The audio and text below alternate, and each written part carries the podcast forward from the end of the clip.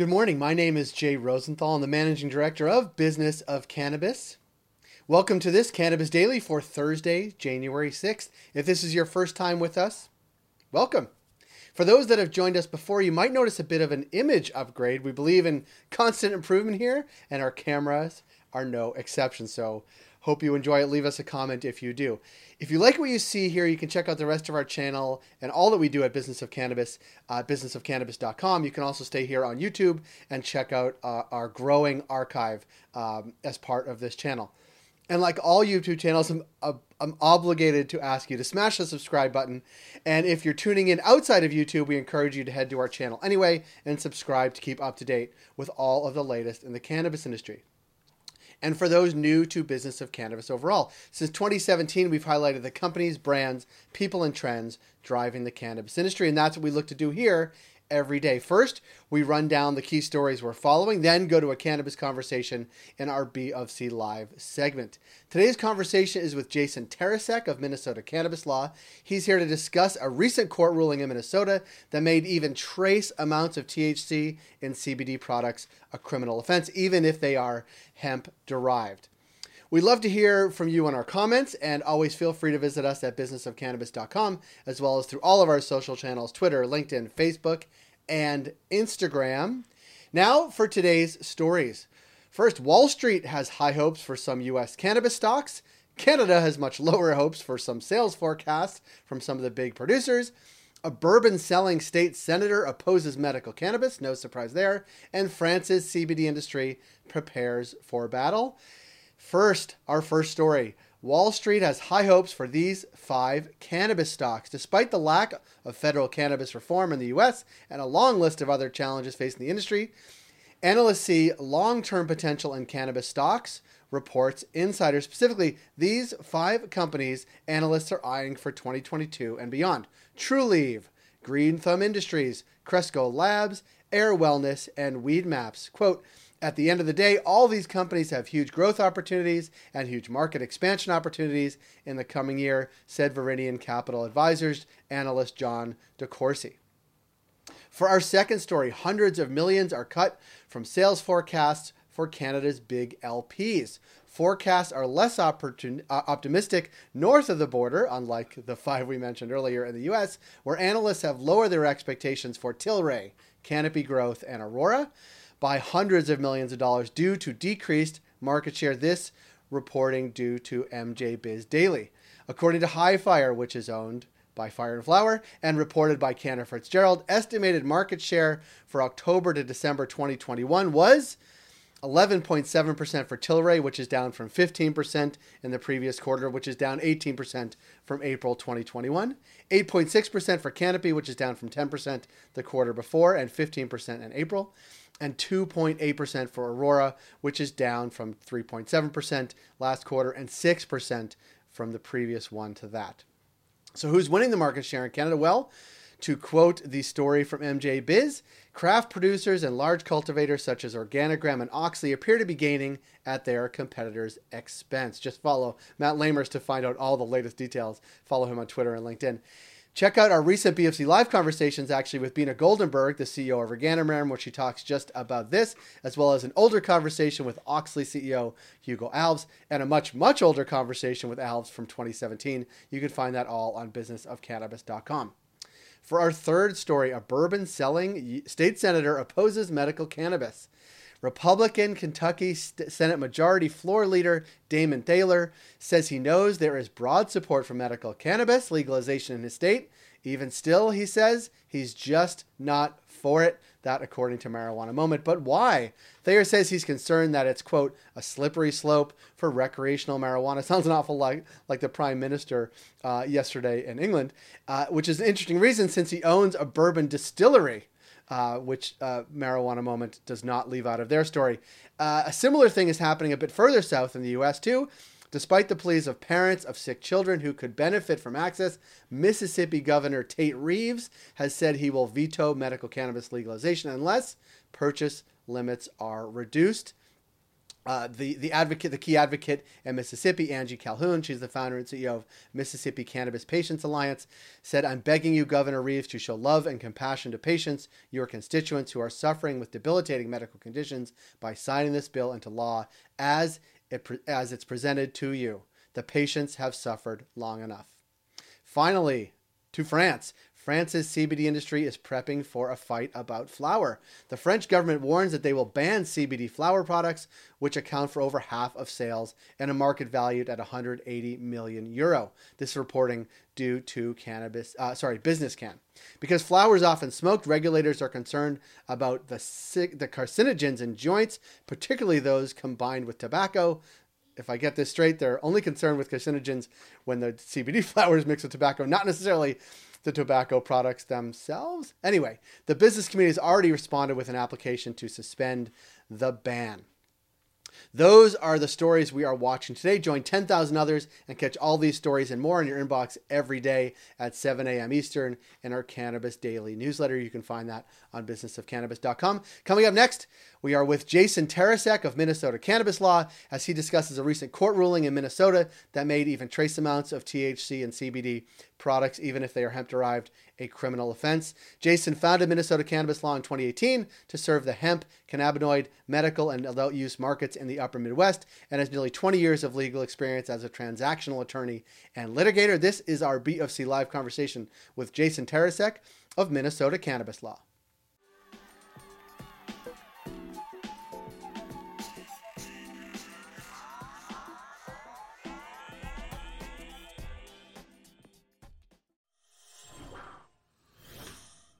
Jason Tarasek from Minnesota Cannabis Law. Thanks for being here. Hi, Jay Rosenthal. Hi. Uh, I follow you. Well, I follow you anywhere, but I follow you on Twitter and LinkedIn more specifically, and will encourage people to do that. And what I noticed over the past couple of weeks, there are things happening in Minnesota that seem backwards. And so I wanted to connect with you. Tell me what's going on. And I think it relates to CBD sales and stores, but I may be wrong. Yep, it is hitting the fan, Jay. It is hitting the fan as if uh, the Omicron wasn't enough. Um, so if you follow me on Twitter, you'll get an odd mixture of sports, politics, cannabis, occasional pet photos. And that's why you're so, good to hang out with. But yes, if you're into that sort of thing. Um, oh yeah, okay. So yes, what is happening here? it, it is absolute mayhem for the CBD retailers in the hemp industry. Um, Minnesota, like most states, in 2018 passed a hemp statute that expressly allowed for the um, growing and processing and sale of hemp and hemp derivatives. Um, so CBD stores have popped up all across the state, from Fergus yep. Falls to Lanesboro to Rochester, Duluth. Look at that. Um, and you know they've been doing well. Perhaps there were too many initially, so there's been a bit of uh, contraction. I'm sure most states are going through that uh, as the gold rush has um, subsided a bit. Um, so, you know, in most states that do not have recreational, uh, or I should say, adult use uh, marijuana, Delta Eight was um, flying off the shelves, and so frankly, as an industry, we're anticipating that Delta 8 might be getting some attention from the regulators. But then, um, out of nowhere, really, there was a, a, decision from the Minnesota Court of Appeals that said um, when um, Minnesota passed its hemp statute, that for whatever reason, the, the legislature forgot to remove THC from Minnesota's Controlled Substances Act, which, yeah, oops. Um, kind of a problem, you know. so they said uh, THC of any amount is is of any uh, amount of any amount. So as you know, the hemp statute, both federally and at the state level, allows for 0.3% THC to be sold in CBD products. Well, Minnesota Court of Appeals said THC in any amount, even trace amounts, is illegal and is, is a controlled substance, will expose you to criminal penalties. And uh, this was a um, a criminal case that this arose from. Uh, so, frankly, it wasn't really on my radar, but it certainly got a lot of attention very quickly. And um, it, it uh, has inspired some police chiefs um, in in rural Minnesota to begin cracking down on CBD shops because citing this case, it's called the Loveless case, State v. Loveless. They're saying, well, anything with, with THC is now a controlled substance. You may not sell it. So and even trace amounts in hemp derived products.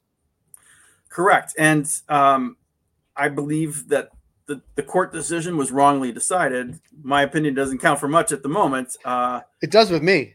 Yeah. Oh, thank you. Um, it is being appealed to the Minnesota Supreme Court. They have accepted the appeal. I will be assisting um, in filing an amicus brief to show the devastating impact the decision has had on both CBD retailers and their customers, right? Because possession is the problem, uh, right. no matter in what form. And we're also pursuing a legislative solution to that. Um, I think just about anybody who, who understands the situation and the intent behind the hemp law realizes that this was this is not the intent um, when we legalize hemp and hemp derivatives. So we're, we're trying to fix the problem. And it seems it, it seems to be a step backwards where well surrounding states are moving forwards, uh, mm-hmm. but also fairly arcane in that trace amounts of THC and hemp derived products have been talked about for a long time. We we were in 2019 having conversations about how to get you know how to remediate hot hemp in yep. you know states all over. So so is there a sense in the industry that this is a setback, or is this sort of a one off with I don't know aggressive policing, or is this is this a hurdle to really be jumped to even get any sort of legalization efforts forward at all? Well, you know, I think you might find that the same people who are scared of marijuana uh, tend to be a little bit scared of CBD. Even you can tell them um, that it's not the same, right? But I think um, for prohibitionists, they tend to associate both of those things together. Um, we have a complicated path to legalization in Minnesota, legalization of uh, adult use marijuana. It has to pass through the legislature. Um, we do not have a ballot initiative process like they do in South Dakota, where, as you know, they they approved the voters approved medical marijuana and adult use marijuana on the ballot in 2020. Um, for various reasons, adult use has been scrapped. Medical marijuana is proceeding, um, but we don't have that process here in Minnesota. So yeah, th- it is a step back because you know all we had here have here our, our CBD and um, Delta 8 um, derived from hemp uh, available for sale. So it was a blow, no doubt about it. Yeah, it'll be interesting to see sort of how the state approaches what's happening because certainly the tide is a, is against this type of sort of aggressive, I don't know, aggressive enforcement of benign substances. I would say relatively benign, um, and and um, and and how the state reacts, legislatures eh, most importantly, when surrounding states start to legalize and and, and not even move quickly, but just move right because yeah. um, uh, it'll be interesting to watch. And Minnesota's on people's radar, right? I mean, I think there was just a acquisition by Green Thumb of a company in Minnesota and eyeing, you know, I saw the CEO of Green Thumb tweet about the relative size of Minnesota and Colorado, right? I mean, yeah. things are on the move. And this seems like an interesting hiccup along the way um, as shitty as it is. Yeah. So Minnesota is odd in that we we do have a medical program, but we only have two medical marijuana providers, and uh, one of them not Vireo Health anymore. Green Goods has been rebranded as Green Goods. And we, the second one was recently acquired by Green Thumb, which I think is owned by Jack Daniels, perhaps. I don't know if you know about that, but big company, right? And I think that move is being driven because we've opened up our medical program a bit by allowing both for the sale of raw flower. Right. Um, we hadn't allowed that until recently, and for the sale of edibles, which we anticipate that each of those things is going to attract more patients to the program. And yeah, I think the populations of Minnesota and Colorado are about the same. So yeah, it's a tra- the medical program at least is attracting more interest.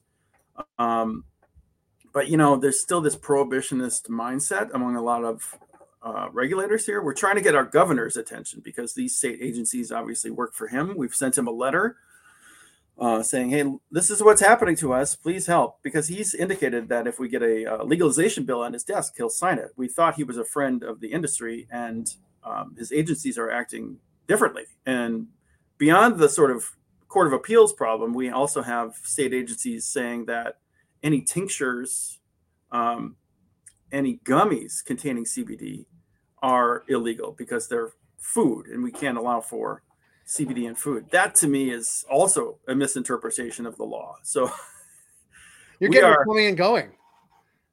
Say what now? You're getting it coming and going. It's oh my gosh. Uh, yeah, yeah, I mean we're I've, I've been on the phone all morning trying to put out fires. I don't know which one to put out first. They're sort of all initially we knew what the top priority was, but then like there becomes a new priority. It's it's becoming very very difficult to be a CBD retailer in Minnesota, and uh, some people are some they're leaving. You yeah. know, they're setting up shop elsewhere. I mean, that's yeah. how the market works. If it's yeah. not going to work here, they're going to go somewhere else. Right. It's it's an okay time to be the Minnesota cannabis lawyer, though. It's busy time. Yes, it would be better if we were actually moving an industry forward as opposed to playing defense on, um, you know, not silly, but but things you thought it were well covered.